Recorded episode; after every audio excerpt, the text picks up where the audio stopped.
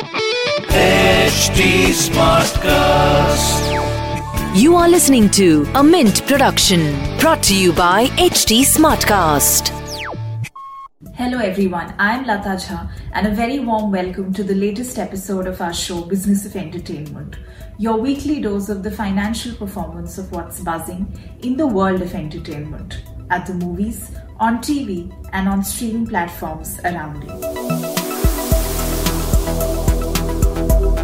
Now, Warner Brothers' female superhero film Wonder Woman 1984, that released in India this Thursday, is expected to trigger some change in gear for cinemas that witnessed a restart with Christopher Nolan's Tenet earlier this month. The film is off to a good start and is expected to make about 8 crore over its opening weekend, thanks to the Christmas festivities coupled with the fact that Wonder Woman is a hardcore commercial entertainer, unlike Tenet, which belonged more to the noir genre. Now, the previous installment of Wonder Woman, which had made 16.5 crore in India in 2017, is now following up on the new film, which has received best response from metros such as Hyderabad, Mumbai, Bangalore, and Chennai so far. The film is taking over the Christmas baton from actor Aamir Khan, who had a film, Laal Singh Chaddha, scheduled for release this year and has dominated the festival so far with hits such as Dangal, that made 374 crore, and PK, which made 337 crore in the past. However, the Gal Gadot starrer has to combat restrictions in states like Maharashtra, a key territory, that have imposed night curfew in major cities from 11 pm to 6 am beginning 22nd December till 5th January amid reports of coronavirus mutation in the United Kingdom. For movie theaters, this essentially means losing the last show of the day, which begins at 9 pm and ends at midnight. Moviegoers in cities with strong regional cinema presence have returned to film theatres faster than others post the COVID 19 lockdown in India.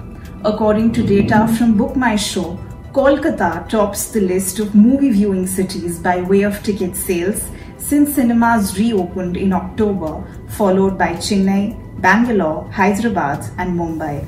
Further, cinemas have sold 7 lakh tickets with 2,800 screens currently operational, and Christopher Nolan's Tenet being the most watched film in this period with 3 lakh tickets, followed by Tamil films Biskoth and Irandam Kuthu, Bollywood offering Suraj Pe Mangal Bhari, and Bengali film Dracula Sir. With Book My Show having pivoted to virtual events soon after, after the lockdown, it held 6,400 of such events, with over 80% of them being paid or ticketed and the remaining free. As far as web offerings go this week, Amazon Prime Video is out with Coolie Number One, starring Varun Dhawan and Sara Ali Khan, directed by David Dhawan.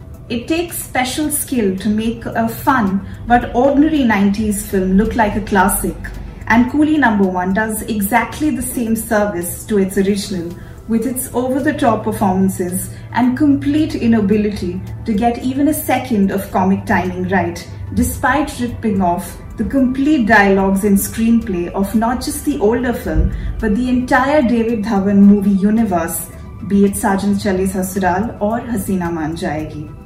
There is also AK vs AK on Netflix possibly one of the wittiest Bollywood thrillers ever that actors Anil Kapoor and Anurag Kashyap sink their teeth into with guts and gumption to take on a range of issues, from the irrelevance of aging stars in Bollywood to their vanity to the stereotypes that the industry works with. That's all we have as far as entertainment goes this week. We will be back next week with more news and context on all that's fun and entertaining in hopefully better times. Till then, stay safe. Thanks for tuning in. And remember, this video is also available as a podcast on various platforms.